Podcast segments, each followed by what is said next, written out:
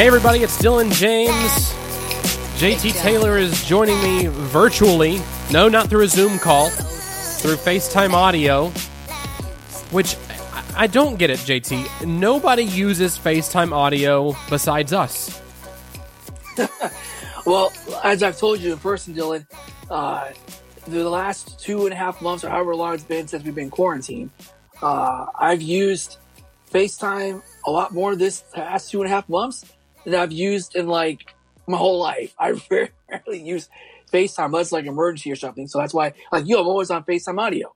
Just Yeah. easier for me. Yeah. And it goes to my car, Bluetooth, everything. But these last two months, half months, man, it's been a different process with Zoom chats and FaceTime and video chats on Instagram and Facebook. You know, it's it is what it is. You know, we gotta see people because us millennials, that's what we do. Yep. You know, we we gotta see people.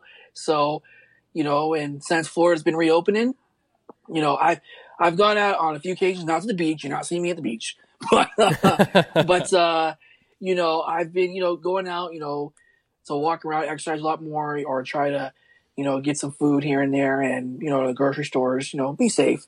Yeah. But now that I'm returning to work, you know, that makes it a lot more easier on the anxiety getting out a little more. Yes, it does. I mean, and you know, like you were saying that oh, millennials like us, we really want to interact with people. We, we really want that that in person connection, and it's been taken away from us for quite some time because of the coronavirus, the COVID nineteen pandemic that is hitting this nation, hitting the world right now.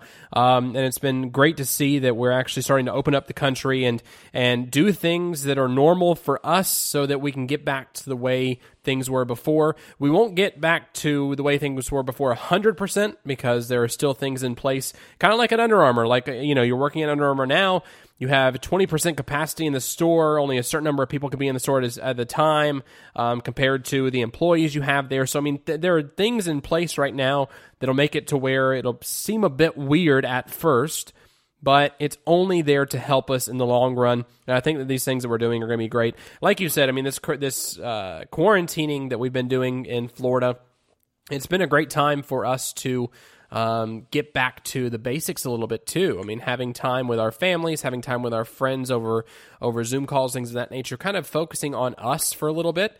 And um, I mean, like you, I, I actually got a bike for my birthday, and Bailey got me a bike for my birthday, which is fantastic. And so we've been actually riding bikes recently.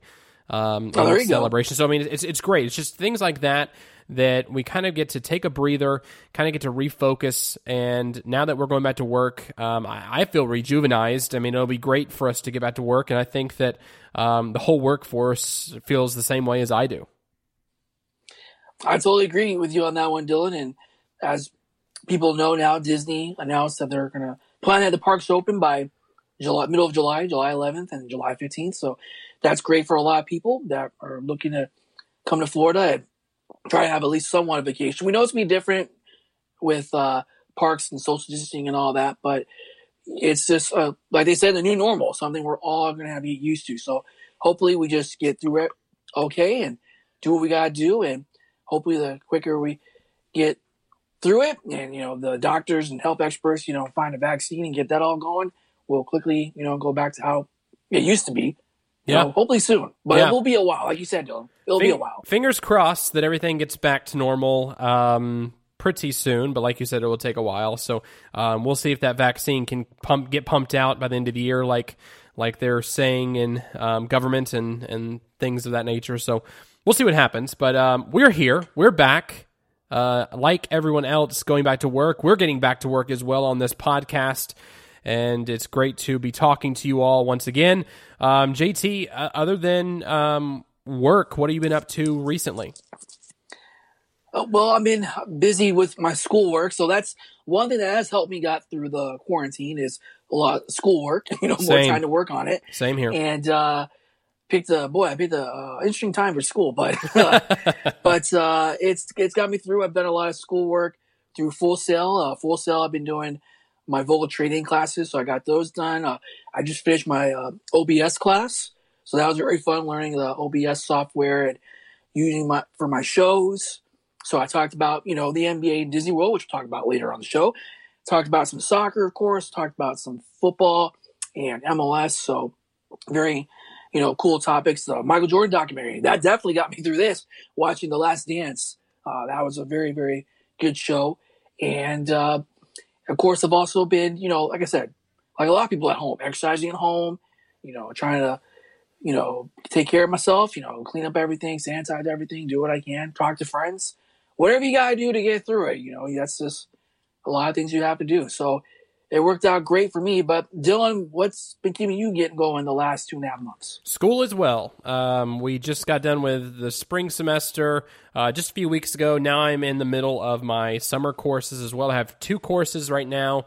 Um, there's six week periods, and then I have a third course starting in the middle of June as well. So that's going to be a lot of fun going back to work and getting into school class. But at the same time, you know, it's good that I actually have one class I'll be taking care of at that time instead of these two that I'm taking care of right now.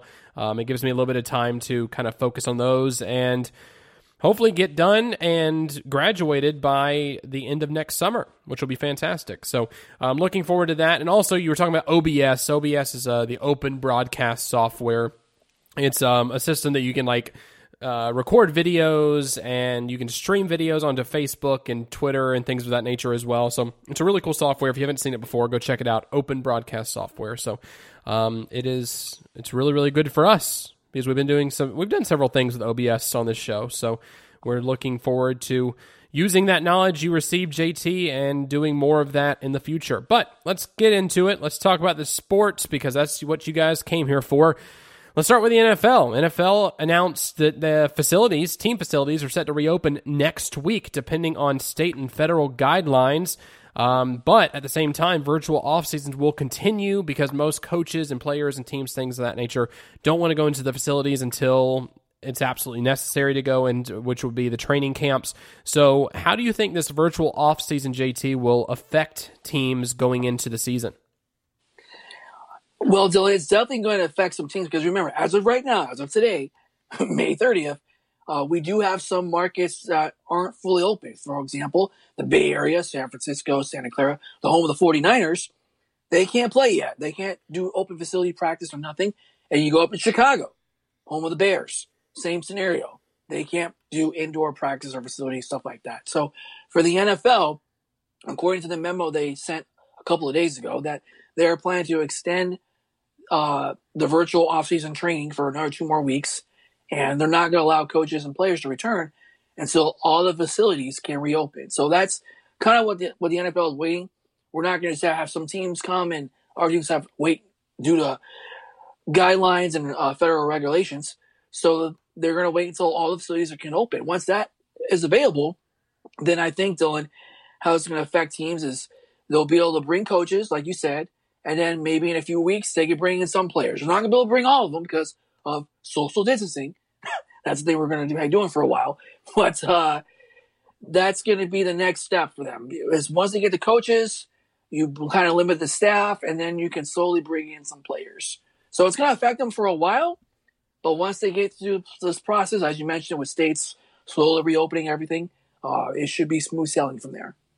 I, I mean, I think with the virtual off season, I mean, it really affects mostly new key components to your team and also new players, as in rookie players as well, because I mean, those players do not know the playbook as well as the other players that have already been on the team. So I think that's going to affect teams that were draft heavy this year. Um, I think it's going to help teams like our Tennessee Titans, who pretty much are bringing together the same core of players they had last year, especially on offense. I think offense is a huge is a huge component of this whole thing.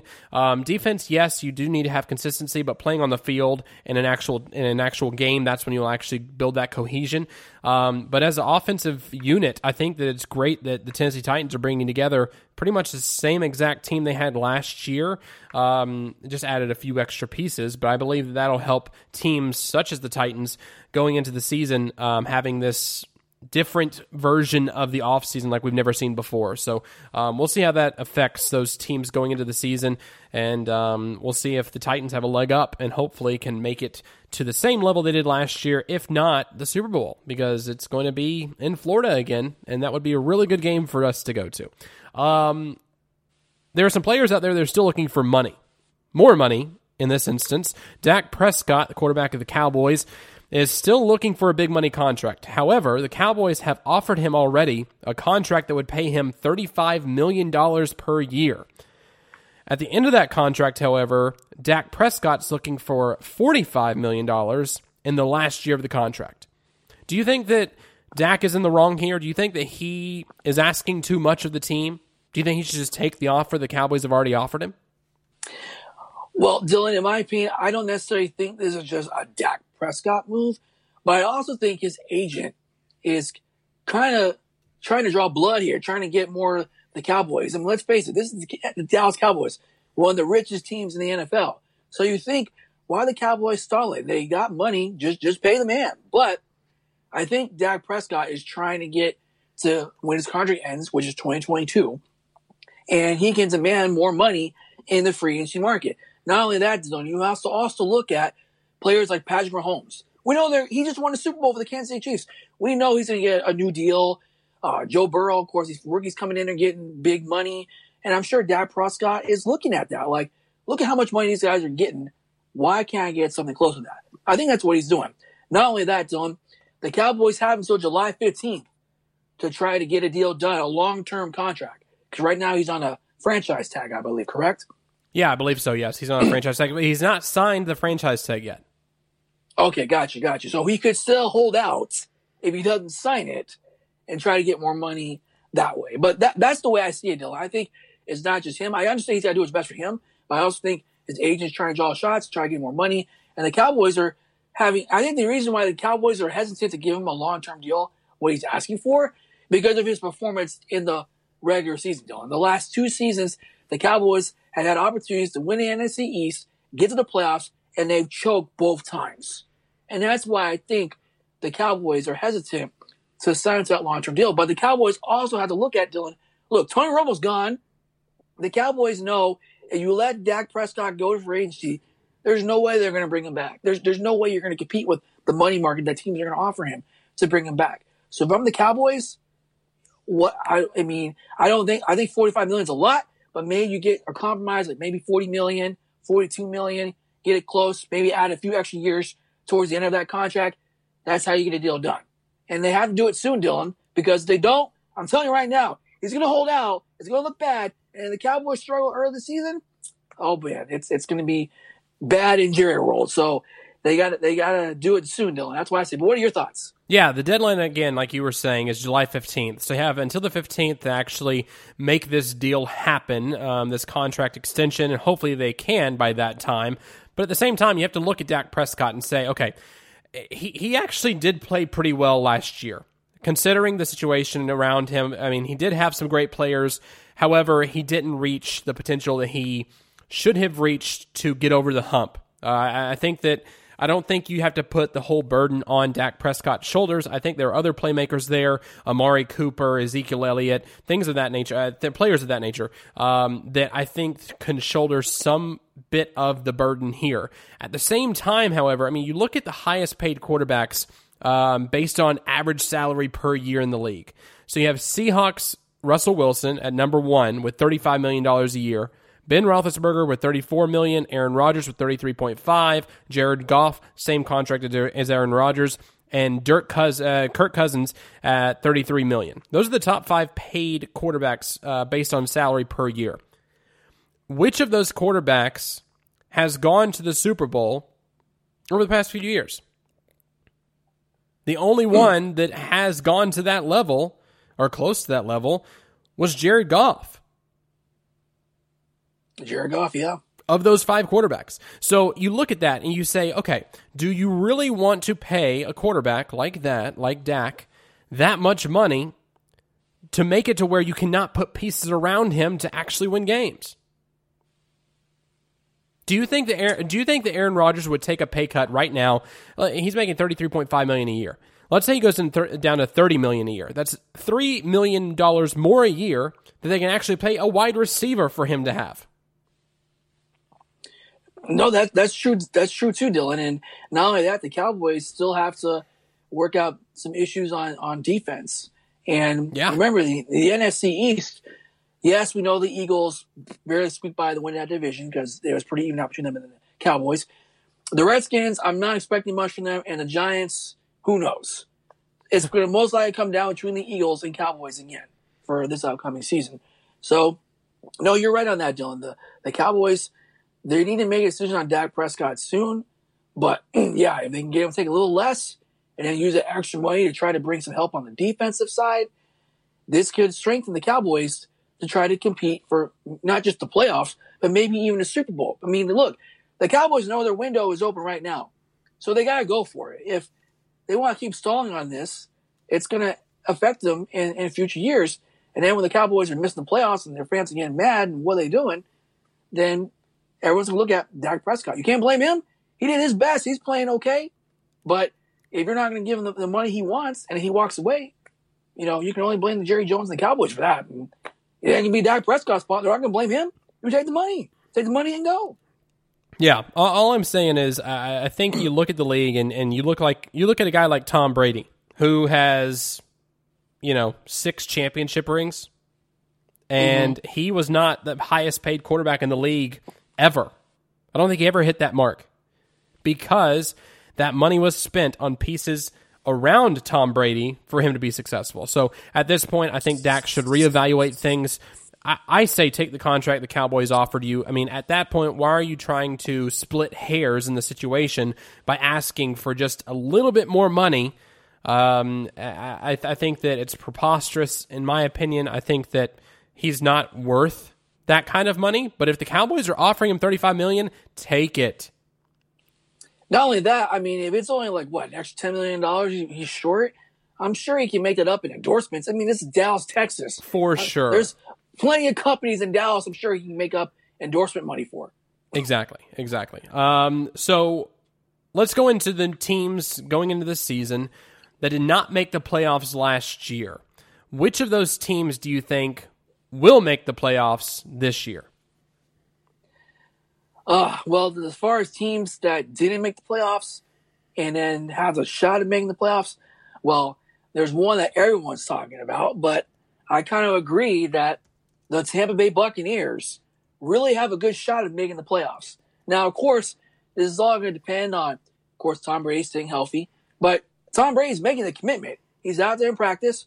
You know, in some cases it might be legal and sometimes it might not be. But uh, Tom Brady's out there, you know, practicing with his teammates, trying to learn the system, making an effort. Bruce Arians, we know it's an offensive guru guy. He's going to be able to get the things clicking. They brought out of retirement. They traded actually to get Rob Gronkowski from the Patriots to come out of retirement. So if Rob Gronkowski can get the system to play and all that, I think it's going to work very well at Tampa Bay. They got three tight ends, but I'm sure they got enough space for all of them. You got Godwin there. I mean, one of the top receivers, and you got Mike Evans there as well. So Tampa Bay, they definitely had the offense. The defense, you know, struggled a bit here and there, but you know, the NFC South is going to be a, a juggernaut this year. It's not going to be easy because you got, of course, Drew Brees and Saints.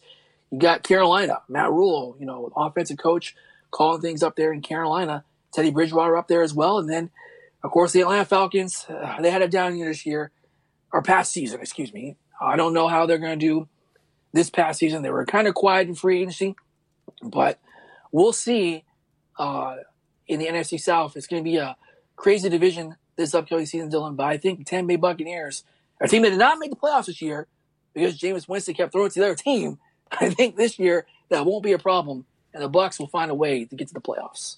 I'm going to go with an AFC team this time. Um, in the AFC North, there is a team that actually did pretty well last year, missed the playoffs barely, but was missing one key component. And that team is the Pittsburgh Steelers, and that component was Ben Roethlisberger. I think if Ben Roethlisberger would have stayed healthy last year and stayed on the field for that team, I think they would have actually made the playoffs last year. I think they would have made a, a wild card run at least. Um, I think the Steelers can can push over the edge and go to the playoffs this year, um, just simply because ha- having Ben Roethlisberger under center, um, I, I, think it's a disaster for other teams in the AFC. So I think that Ben will actually take the Steelers to the playoffs this season um, and get them over the hump and actually make them successful once again. Um, now let's look at the opposite of this. Let's look at teams that made the playoffs last year that will not make the playoffs this year. Which team are you going with? Oh man, there's there's there's so many choices that you're trying to decide. But and I was looking at the AFC North too, but I was looking at Baltimore only because you know we know Cincinnati's gonna be good, but Cleveland they could push, and you mentioned Pittsburgh, and I'm, I think it's gonna be hard for AFC North like three teams to make the playoffs. But a team that I'm thinking that made the playoffs, but didn't, it, I don't see it's gonna make the playoffs this year. I'm gonna go to the AFC side this time, and I'm gonna pick the Buffalo Bills. The reason why I think the Buffalo Bills is because, look, the Bills had to make a late push just to get into the playoffs, but the way they played in that playoff game against Houston, it, it, just didn't look good. And there's been a lot of, you know, angst in that team this off season. And even though the team's been very quiet, I don't know, you know, if Allen is going to be able to carry this team. You know, I know there's an opportunity in the AFC East, but I'm not sleeping on the Patriots. Okay. I'm not, I know Tom Brady's gone, but I think with Bill Belichick, Josh McDaniels there, Jason Stidham, he's been doing pretty decent in practice and off-season training. And I think the Patriots know they can bring anybody from off the street and they make them look good. So I can't discount them. New York Jets, uh, maybe if they can somehow get uh, Logan Ryan, maybe that might make a difference for them in their defense. But I'm not sold on the Jets. The Miami Dolphins, I think, will improve this year. But if a team that I they, that made the playoffs last year that's going to be potentially sliding out, I'm looking at you, Buffalo Bills. You know, I mean, I'm looking at this too. I was going to say the Patriots because, I mean, Tom Bra- not having Tom Brady is a huge deal for the Patriots. He has been the glue for that team for many years, and it's going to be really, really weird to see another quarterback under center there in Boston. But I mean, if, if I have to look at another team in the in the league that I think will not make the playoffs this year, I think there's one team that might be a, a surprise is the Green Bay Packers.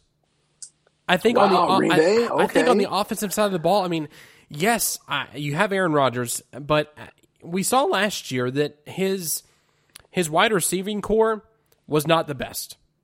Okay, he had one one target maybe.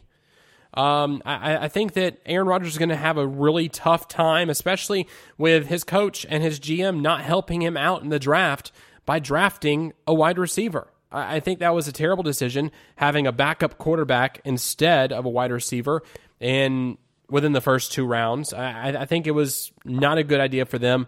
I think they're going to struggle this year. I, am not. Nec- I'm. It's tough for me to say they're going to completely miss the playoffs. I think they're going to they're going to have a tough time making the playoffs. Um, because I think the Vikings are just breathing down their neck, and I think the Vikings are a better team overall, especially getting Stefon Diggs in the offseason. But I mean, the Packers. I think I thought just, Stefon Diggs got traded. Didn't he trade the Buffalo? Not Diggs. I'm sorry. They got um uh they did trade Stefon Diggs, but then they also got the wide receiver Tajae Sharpe. I'm sorry from from Tennessee. So uh, Tajae Sharpe is there now in Minnesota, so he's taking over the spot of Stefon Diggs. Um, apparently, Stefon was not the best character in the locker room. Apparently, he was. Um, a, just just not a good teammate essentially in that team. I think that he was ready for a change of scenery, so that's why they, they decided to trade him. But they got Tajae Sharpe from Tennessee. I think that he'll do well fitting in the, to that role, um, the Stefon Diggs role in the with the Vikings, and it'll give him a do shot think, to actually be successful. Do you think Dylan with the Packers, as you mentioned, they drafted Jordan Love, the quarterback who went to Utah State? Do you think this could be like a distraction because we keep hearing rumors that maybe Aaron Rodgers, even Brett Favre said Aaron Rodgers, he ain't going to finish in Green Bay now. He's going to go somewhere else. So I don't know how long he has left in his contract, but do you think that could be a distraction, especially if the Packers are struggling early in the season? I mean, yes, people are going to say it's a distraction. I think he's still going to come out and say, remain calm, chill, relax, uh, like, relax. like his famous relax. I think he's going to say relax. I, I think at this point, Aaron Rodgers is a pro even though it might be in the back of his mind saying, why did they decide to to draft Jordan Love um, and bring him in as competition for me? I mean, I, I, think it was a bad decision by the Packers to do that. But again, they don't want to play. They're not necessarily drafting to win right now, which is crazy to say because Aaron Rodgers is one of the best quarterbacks in the league and you don't want to give him a, a, a weapon to be successful right now, they're thinking about the future as well. And so, I mean, at this point, I think they kind of see the writing on the wall in the sense that Aaron Rodgers might not want to stay with the Packers towards the end of his contract. I believe his contract is over in 2022, I think it is, I believe. Or he can he can actually get out of his contract in 2022. Uh, I'm trying to figure that out now. Um, but yeah, so it you know, I, I think that at, at a certain point, Aaron's saying, "Look, I I hear you loud and clear. I didn't want to be here when Mike McCarthy was here either because I didn't have a good relationship with Mike McCarthy. So I'm going to see how this plays pans out. I'm not going to just sit on the bench. I, am going to play my game. And at the end of this contract, I think we're just done. I, I, agree with Brett Favre. I, I don't see Aaron Rodgers staying in Green Bay to finish his career.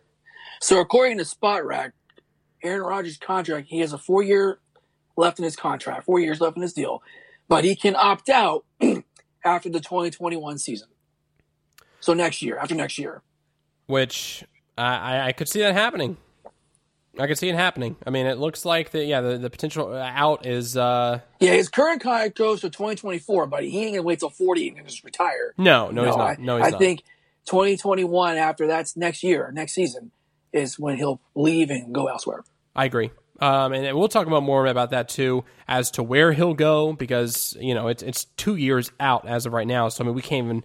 Um, I, I don't even know what's going to happen tomorrow. Nevertheless, happen two years from now. I mean, who, who knows? Maybe after this upcoming season, maybe Green Bay might decide, you know what? Let's let's try to trade him, get something for him, and you know see how that works. They could do that too. Depending on the success of Love, depending on how he's developing, eh, that could very well happen. He might just walk into the office and say, "Hey guys, trade me.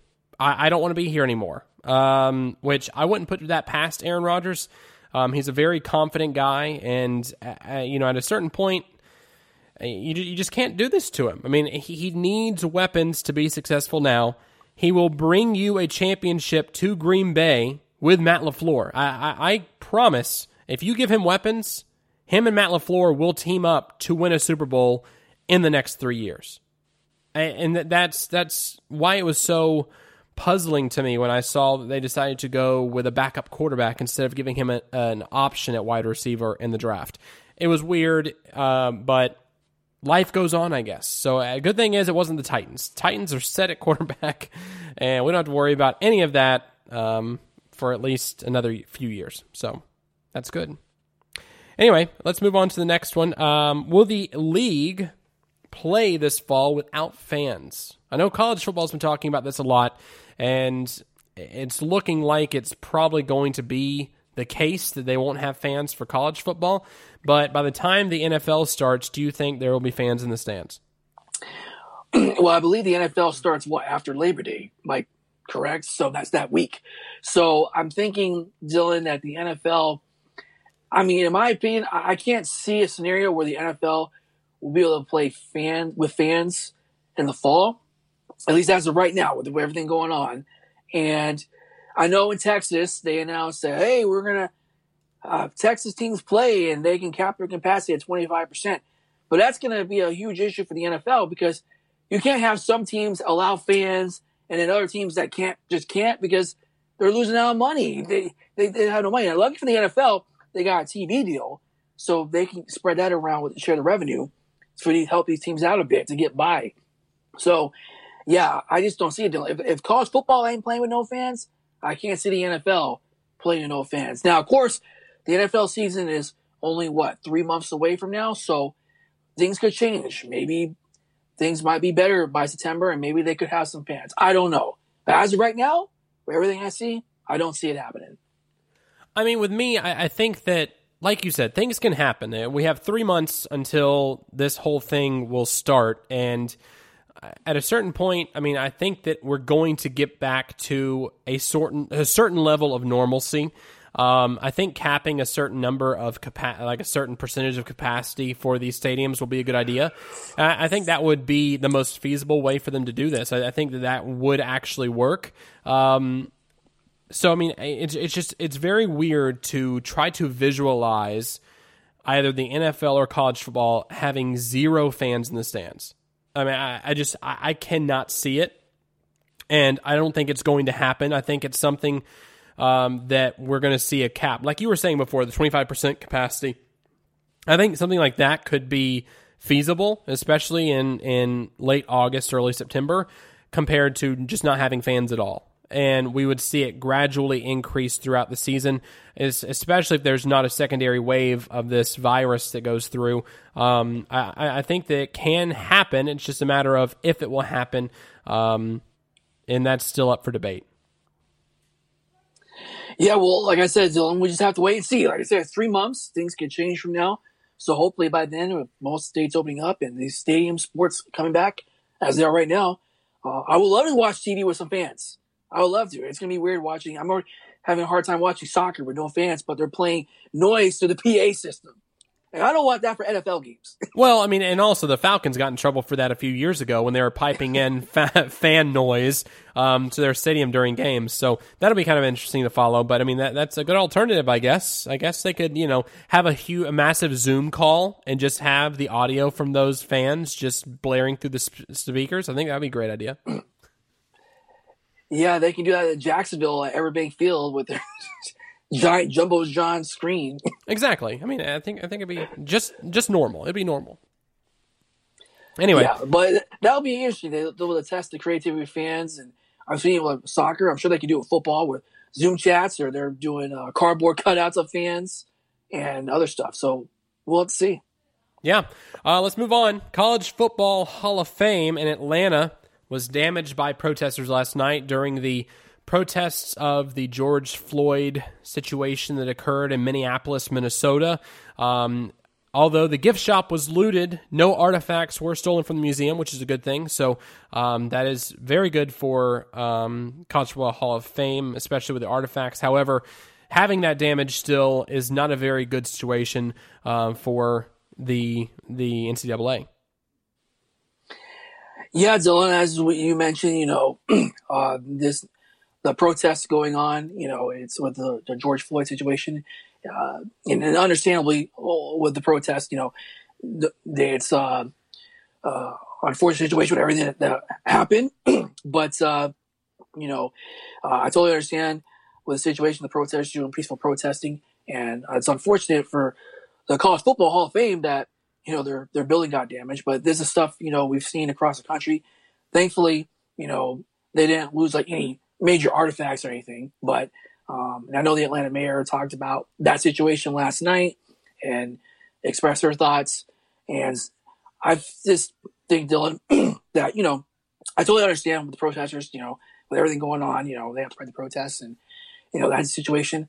Uh, you know, it's unfortunate that that happened, but you know, with people being angry with the situation, I, I, I totally understand how that happened. But for college football, you know, hopefully they can just get the stuff all taken care of and they'll be able to move on. But like I said, Dylan, this is a situation with uh, George Floyd that we've seen in sports. A lot of athletes have talked about it, and I just think, Dylan, that this is not a topic that's going to go away anytime soon. And it's not.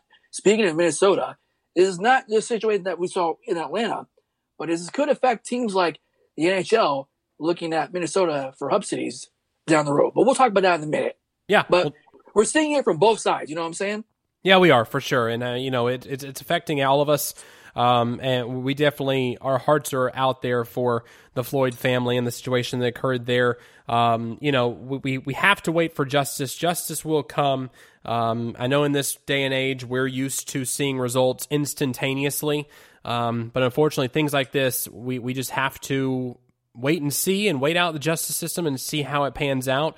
Um, but yes, our our hearts and prayers are for um, everyone affected in this whole situation. It's it's a very tragic situation, and um, we will be there um, waiting for justice to prevail um, as we continue.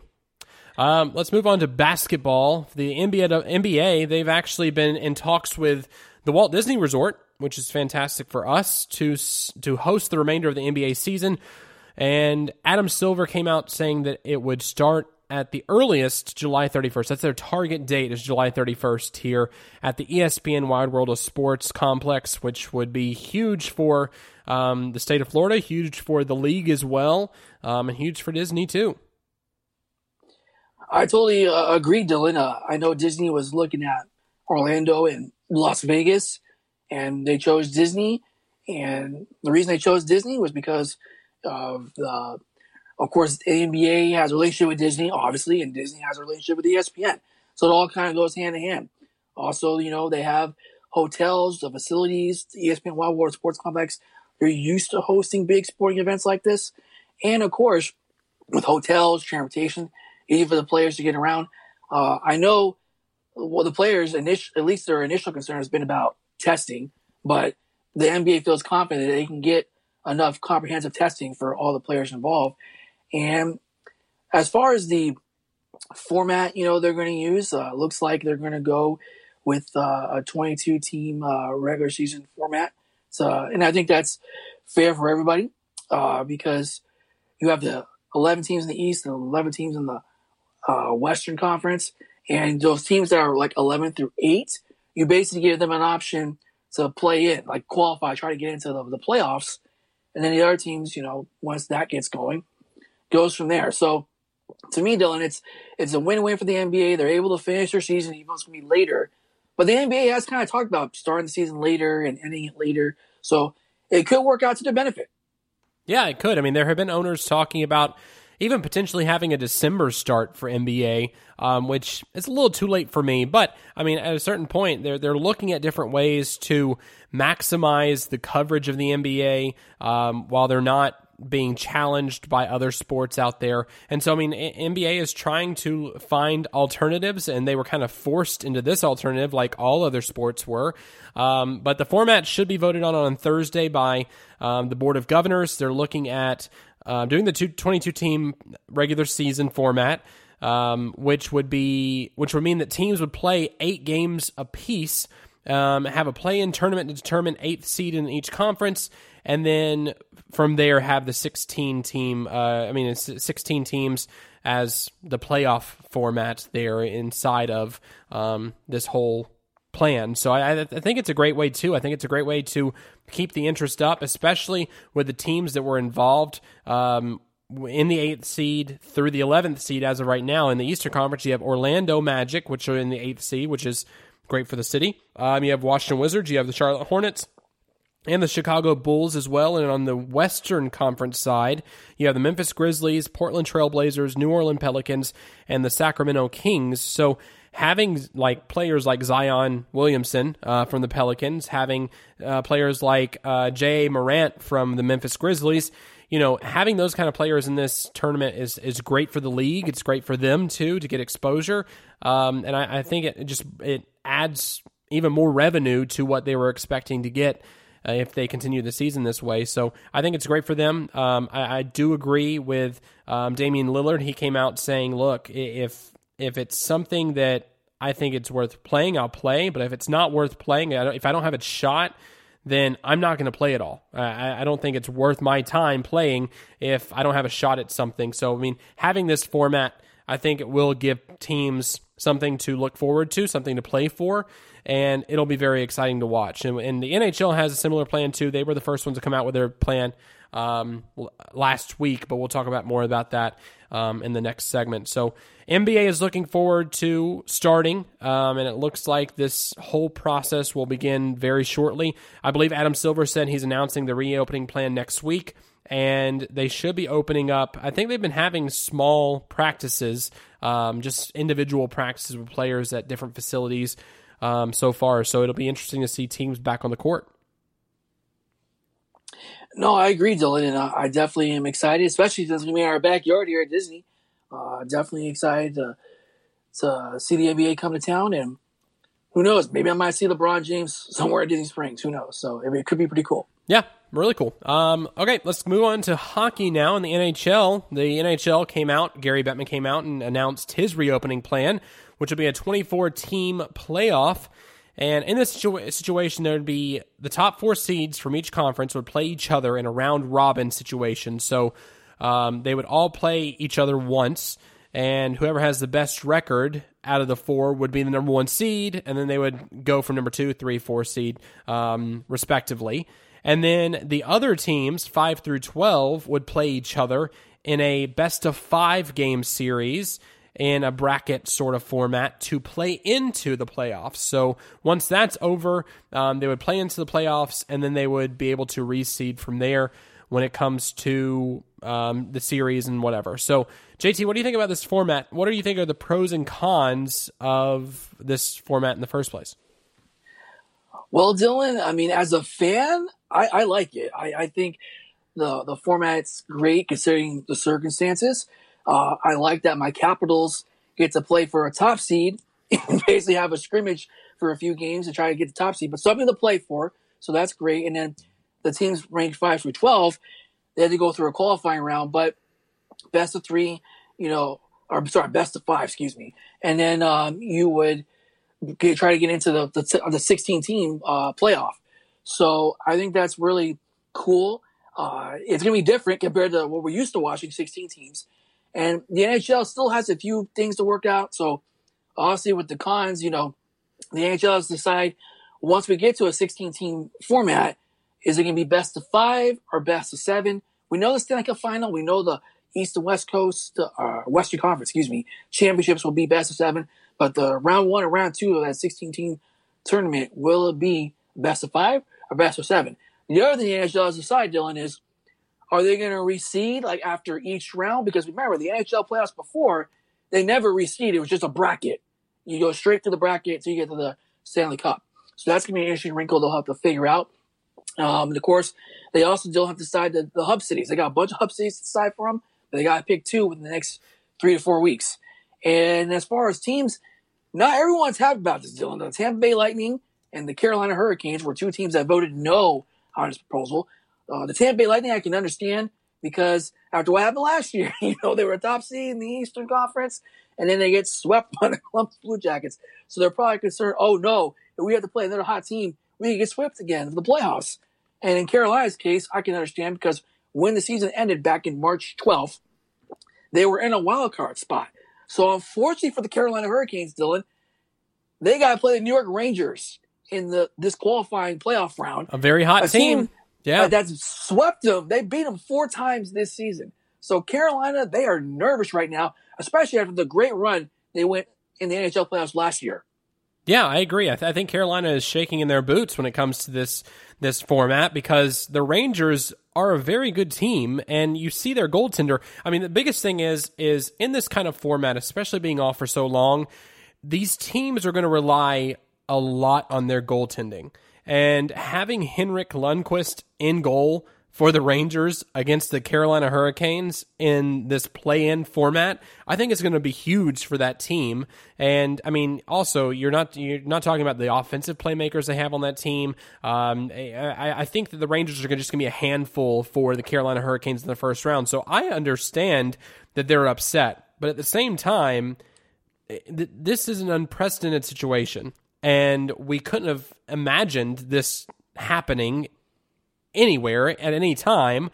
So I think that, you know, we're doing the best we can with what we have. And I think this is the best format they could have chosen.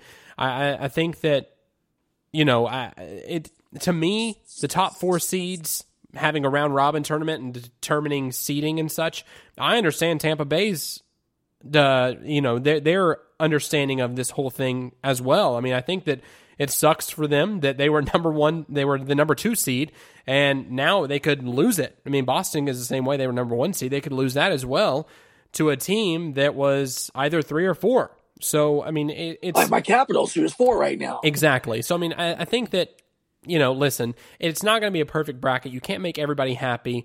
I think this is the best way they could do it and the most fair way they could do it. Um, but we'll just have to see how it how it shakes out in the very end. But like you were saying, hub cities. Um, there are several cities being considered. I believe they're narrowing this list down, hopefully in the next few weeks, um, closer to the playoff series format because they want to find a city that isn't going to be a hotspot for the COVID 19 virus, which is completely understandable. So let's look at those cities. They have Chicago, Columbus, um, Dallas, Edmonton, Alberta, Las Vegas, Los Angeles, Minneapolis, St. Paul, which it's not going to happen there. I, I, mean, I think I could pretty much say it's probably not going to happen in those two cities. considering what's happening right now with the George Floyd situation. I'm not really sure um, how that will pan out, especially with the safety of players. I don't know if that's going to be the best place for them to go, but we'll see how it goes. Um, Pittsburgh, Toronto, and Vancouver. So there are three Canadian cities that are involved. And then you have the rest American cities. Um, so there was a question about are you going to be choosing um, one from the west, one from the east? Are you going to be choosing two western cities or two eastern cities? Uh, they said that everything is still on the table. Gary Bettman came out and said everything's still on the table. So um, we'll find out more as it gets closer which cities those are going to be. It'll be very interesting to find out which cities are going to be chosen. Um, but I'm upset that it, Tampa Bay wasn't considered. I mean, they were considered at first but they're not on the short list, which that's upsetting to me. Um, I'm not sure why it wasn't, but I believe they, uh, the owner of the Tampa Bay Lightning came out and said it was probably because of the the lack of um, of locker room space for 12 teams altogether, which is completely understandable. So that might be the reason why. Um, but yeah, it'll be interesting to see what cities are chosen for this, and it'll it's a really really interesting format. I think that it'll be very fun to watch for fans and um, the players are just going to have to, you know, hit the ground running essentially in this in this situation because a best of five series it goes by quick. And it's not like a best of seven series where you might have an off game and say, "Oh, it's it's all right, I'll make up for it." You know, we have game six and seven just in case. No, a game of fi- uh, best of five series. I mean, you have to win every single game, hopefully. Um, and if if you lose any momentum, then it's it's lights out for you. Yeah, Dylan. Well, for the Detroit Red Wings, Ottawa Senators, San Jose Sharks, New Jersey Devils, and the Buffalo Sabres, they have plenty of time to watch some hockey over the summer because they're not playing. Exactly. And uh, they'll be in this unique draft lottery. It's going to be two phases. So when the NHL commissioner Gary Bettman was talking about it, I thought it was really, really interesting because you're going to go through two phases, but you got the Kings and Ducks, who the other teams are missing the playoffs. Uh, they still are going to end up having the best chance to try to get the the number one pick. So I thought that was pretty pretty interesting as well. And uh, Dylan says we're still talking about the playoffs. Uh, what do you think about your Predators? You're going to be playing the um, uh, Arizona Coyotes, who are oh. going to be wearing those Kachina uh, jerseys when they return to play. Yeah, we're going to win. About your chances, we're going to win. You're going to win. Yeah, we're going to okay. win. Yeah, I, am not even going to go in any further into it. We're going to win. It's fine. Um, Arizona, they're a good team. Um, however, I think the Nashville Predators have refocused in this time that we've had off. Um, and I think that their their true colors will shine going into the playoffs this year. And I think that they'll be overmatched um, against the Arizona Cardinals. So I think the Arizona Car- I mean, sorry Arizona Coyotes. Um, I, I, was thinking football for a little bit. Um, yeah, the Coyotes. I think they don't have a shot. Uh, I really don't. So we'll, we'll see if that actually happens. I mean, that's just that's my wishful thinking, but I really think the Nashville Predators will have a great shot at winning that series and um, playing into the playoffs this year. So, what about your Washington Capitals? How do you guys think about where do you think you'll end up in the seeding going into the playoffs? Oh, well, knowing the Capitals, Dylan will probably be stuck as a two or three seed, and uh, Pittsburgh. I think Pittsburgh's like five right now, so chances are we could play Pittsburgh in the very, very first round, or we could play them later if they reseed, which is what I'm hoping for as a fan. The NHL does. This way, we don't have to worry about Pittsburgh until like the Eastern Conference Championship round. But we'll see. I, the Capitals will, I think, will be a two or three. So we're not getting number one. That's for sure not happening. And then whoever we're going to play, I, it's it's just going to probably be one of the hot teams. Maybe the Islanders, maybe um, the Rangers. I mean, who knows? Of course, the Rangers give me nightmares, but you know we'll see. we'll we'll see what happens. But I think the Capitals are gonna be fine. I'm not saying we're gonna win the Stanley Cup, but I'm thinking for sure second round, at least a third round. We'll see, Dylan. Like I said, we've been off. The NHL teams like wow, sports have been off for two and a half months. So all the forms out the window. Everything's you know even at this point, and we're just gonna have to watch and see them figure it out hopefully, I guess whoever gets hot as a goalie ends up winning the championship. That's basically how it always comes down in hockey, right? Yeah, we'll see how that goes. Um, but phase three, which will be training camps for these teams, won't begin any time before July 10th. So at least July 10th. Um, that is the first date that training camp could resume. So we'll see if that actually happens, and we'll see if this this format actually plays off, pays off for um, the league and also the players and the fans. So we'll see how it goes. Um, which would mean that the start of this whole this whole process would be August first. Would be the first game we would see on the ice. So, um, looking very much forward to that. So let's move on to the MLB. They're having some issues with the MLB and the Players Association when it comes to negotiating how the season will begin. Um, they're talking about giving the players another pay cut, and the players are refusing to agree. Yeah, Dill, and this is uh, an unfortunate situation for baseball fans like me and you. And uh, look, in my, my, opinion, the MLB play, uh, the Major League Baseball initially proposed we want to do a, a pay cut, we want to do 82 games, and we're going to split the revenue 50 50. But that's still very difficult because there's no fans. You can't you can't play with no fans. And originally they were going to try to do Arizona and Florida. That didn't work out. Then they said, okay, let's play in our home stadiums, but just with no fans. And then the Players Association turned around and said, no, here's our counter proposal. We want to play more games, about 100 to 110 games, and we don't want to take a pay cut. And the unfortunate situation for me, Dylan, is look, the NBA is coming back looks very likely to come back. The NHL announced their plans to come back. Okay. NASCAR is back already. Okay. And you even got Major League Soccer making plans to, to come back and play tournament games in Orlando. So I don't understand why you right now had to have this battle between millionaires and billionaires and you can't come to an agreement to try to play the salvage season because that's what's happening, Dylan. And if they can't come to an agreement anytime soon because they want to play by July 4th, I believe, and the deadline's probably in a couple weeks. If they can't get this thing worked out, we may not have baseball this season, Dylan. And if they have no baseball, that's the last thing you want for Major League Baseball. You don't play any games, okay, because of the virus, but also because you can't come to agreement to play games while other leagues like the NFL, the NBA, and the NHL are playing found ways to play games. Then you go into 2021, okay, and people fans are gonna be upset. Like, why don't I watch baseball? You guys couldn't play while everybody else played and that's going to really hurt the game. And I think though, in the CBA for baseball expires, I think at the end of next season, and that's just like a, double whammy right there. So Major League Baseball, they can't afford that. let this happen, this deal squabble. I think they're going to have to figure out a compromise. Okay, maybe a small pay cut, not much, but they got to find a way to play Dylan. Just because that's the most likely scenario that's going to happen, Dylan, if they choose not to play.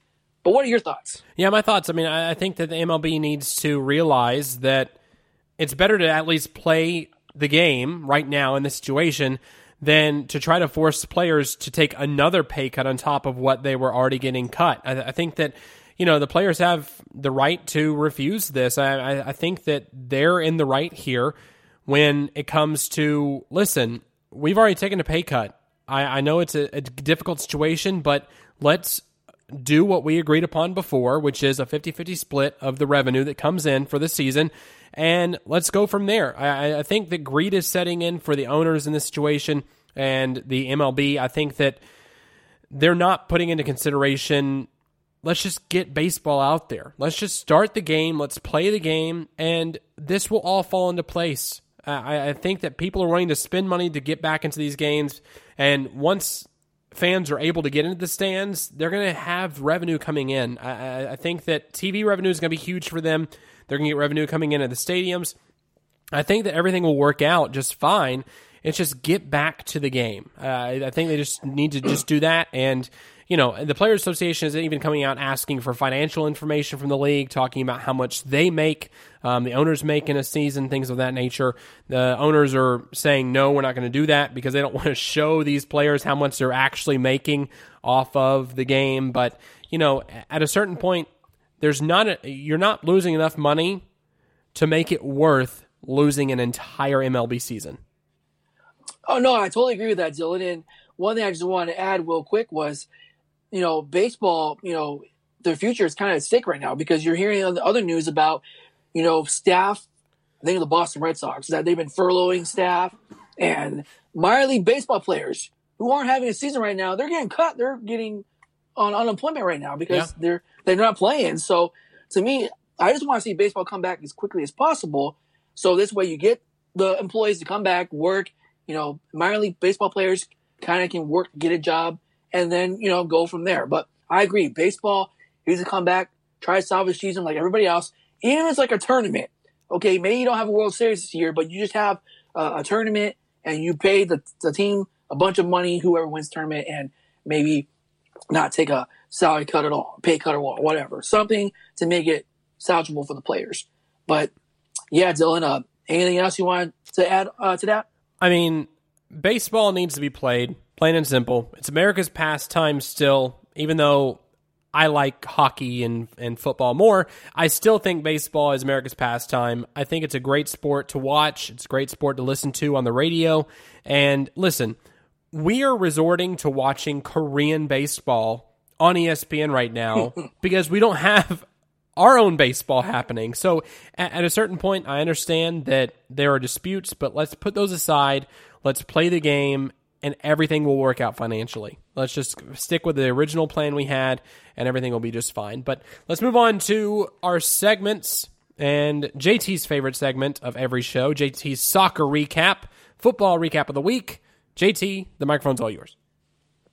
Thanks, Dylan. As always, you know, it's been a very long time, but I'm happy to bring back the football recap of the week. And in case you've been following some European soccer, the Bundesliga came back. They are two weeks in, and well, you haven't missed much because the big game that happened earlier this week. Their Klassiker between FC Bayern München and Borussia Dortmund, and Bayern Munich won this game one nothing, and they currently hold after winning their game today five nothing over Dusseldorf, uh, ten point lead in the Bundesliga race. Now Dortmund does play tomorrow against SC Paderborn, but the race in the Bundesliga is pretty much over because Dortmund is not going to be able to catch them up to Bayern Munich. And the race is over. Bundesliga is going to go to Bayern Munich. Now, Bayern Munich is still in the Champions League, which won't start till August, but we'll see if they can make a run there. Uh, other soccer leagues that have announced this week that they're coming back, uh, La Liga in Spain, they announced that they're going to return to play on June 11th. The English Premier League in England, they announced that they're going to return to play with their first match being on June 17th between Manchester City and Arsenal. And over in Italy, Serie A, they announced that they have got government approval from the Italian government and with the safety measures in place and a backup plan just in case some teams can't play, Serie A clubs can return to play starting on June 20th. So it's good to see that European soccer is coming back and hopefully we can get some soccer here in MLS in America come back soon. And speaking of MLS, according to the Athletic, they just announced today the Major League Soccer Players Association has agreed to Major League Soccer's proposal to send to restart MLS, which MLS proposal is they're going to, as of right now, because I had to revise it, but they're going to have their teams straight in the home markets. And then on June 24th, Dylan, all the Major League Soccer teams will be coming to Orlando at Disney World to play at the ESPN Wide World Sports Complex. They will play at soccer marathon at the Marathon Soccer Fields, and they will play three games in the group stage and then those teams that were eliminated go back home. The teams remaining will play in a knockout tournament. The winner will get some prize money and possibly a spot in the CONCACAF Champions League. And then those games will count towards the regular season. And then, of course, hopefully, if stadiums open back up, they'll be able to finish the season during the fall. But with that, that will conclude my football recap of the week. That'll be great. Having some sports on. I mean, it, everything is getting back to normal slowly but surely. And having sports in our lives is something that will help tremendously with just everyone's psyche. You know, I mean, I, I, sports fans just want to see sports. And if that's a bit of normalcy that we can have, we'll take it. I think that that's fantastic. So let's move on to winners and losers. JT, I'll start with yours first, sir. All right, Dylan. So my winner this week is going to be Liverpool FC. Now, yes, I, am a Manchester United fan. I, am not a big Obviously, Liverpool's our rival, but of course, Liverpool fans should be very excited because now the Premier League's coming back. Liverpool's going to win the English Premier League title. We already know that. Manchester United fan, seeing that they're going to win it. But for Liverpool, this is a big deal, Dylan, because they haven't won a championship in the Premier League in over 30 years. So this will be the first major title in the Premier League. And now that they're not going to avoid the season, they're going to win that title. So congrats, awesome. Liverpool FC. They're going to win it whenever that happens in June, July, whenever. but my illusion this week is going to be Ligue 1 because as I mentioned in my football recap of the week, the Bundesliga, Germany, Serie A, Italy, uh, Premier League, La Liga, or England, excuse me, and then La Liga is Spain. Those are the four European leagues. They're going back to play. But what happened to France, Dylan? Ligue 1? They chose to void the season, not play because at the time the French president said, we're not going to have any fans play games till September. And this was like three weeks ago when they made that announcement. So Ligue 1 decided, okay, well, we can't play. We're just going to cancel the season. We're going to give PSG uh, the title. And then the top, the bottom two teams, Amiens and Toulouse, are going to get relegated to the Ligue 2. So they, they chose not to play. But now these European soccer leagues are coming back.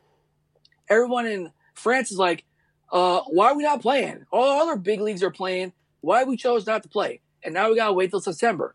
And what's gonna happen to PSG? They're still in the Champions League, and they're not gonna be able to play games till August.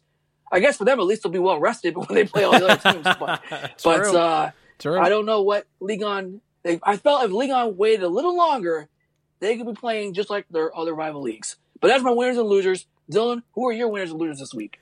I have two winners. My first winner is the sport of cornhole because they have been getting so much coverage on ESPN recently. It is absurd. Um, I'm glad that cornhole is at the forefront of the sports world right now. Everyone's getting exposed to it. It's a great. I mean, it's great to watch. I, I love the sport of cornhole. I love to play it myself. Um, so that's really good for them. They're one of my winners. My second winner is NHL Commissioner Gary Bettman. He's done a great job during this entire process to try to get this reopening strategy into play. And they were great in the fact that they got their reopening process announced before anyone else did, before the NBA, before the MLB. Before anyone else did, Gary Bettman stood up and said, you know what? NHL is coming back, and here's how we're doing it. So kudos to Gary Bettman and the whole NHL crew. Um, can't wait to Not see only you guys. that, Dylan, not only that, Dylan, I was just going to chime in real quick and say they also got an agreement with the NHL Players Association before they made that announcement. And Exactly. that's really smart. Exactly, Because nobody else yeah. has done that yet. Yeah, I, I mean exactly. I think that we've heard uh, we heard leaks from other leagues. We really really didn't hear a leak from the NHL um, while the NHL was uh, was trying to figure out what was going to happen. Um, we just heard it when they were negotiating it with the Players Association which is fantastic. Um, both sides came to an agreement very quickly, and now we'll see the return of hockey. Hopefully within the next month and a half, month, month and a half, something like that, um, which would be great. Um, my loser is greed because we're seeing a lot of that, especially in the MLB story, having these owners and having the league itself um, just worried about just getting more money. I- I, think that we see that a lot in sports and a lot in other industries as well. But in this situation, I I think that need, greed needs to be set aside. We need to come to terms with the with the situation we're in right now and just play the sport of baseball. I think the players want to get back, the coach want to get back, the league wants to get back as well. But I, I think they just need to put aside. Listen, we're not going to make as much as we thought we were going to. That's fine for this year. This year is a wash in that situation. Let's get back to baseball and figure it out moving forward before this collective bargaining agreement happens next year. Um, which, in worst case scenario, we could just not see baseball in its in its form right now um, until late next year, which would be absolutely catastrophic for the league. So hopefully it gets back soon, and hopefully both sides can come to an agreement. Um, let's move on to final thoughts. JT, what do you have for us? Well, Dylan, uh, as you've we've known uh, since the last time we were on a show, uh, we did a, a podcast show what, January. Uh, the Yeah, XFL it's been a while. It's been a while. The, X, the the XFL was around, and then of course the XFL had to close everything because of COVID nineteen, and then of course Vince McMahon had put that league in bankruptcy, and Oliver Luck got fired, and all this stuff, and we just thought the league was done, right? Well, apparently, when Vince McMahon decides to put the league in bankruptcy, everyone was speculating, oh, Vince McMahon's doing that to save money. Now he's going to bid for the league again, buy it back, and bring it back in 2021. But Vince McMahon denied those rumors and said that is not true. I am not bidding to rebuy the league. It's going to go to whoever wins the bid. So, according to the article I read on NBC Sports Network this week, they said the league has like currently over 30 bidders. But one of the bidders that's bidding, Dylan, apparently is Disney. Disney, which owns ESPN, of course. And if you think about this, of course, ESPN only has uh, the NFL, but they only have Monday Night Football and then like one playoff game a year. So ESPN thinks if they can add, they've been building content on their ESPN Plus side anyways, but they can get another football league like the XFL, which did pretty well on ESPN uh, for its ratings. They can add that league to its profile and be exclusively just ESPN. They don't have to share with uh, Fox. So I think it's a very interesting development. The deadline is July, I believe it's July 30th. So we will have to wait and see how that plays out, Dylan. But it's just interesting that the XFL, we all thought was dead, but may have some lifeline and could be back by 2021.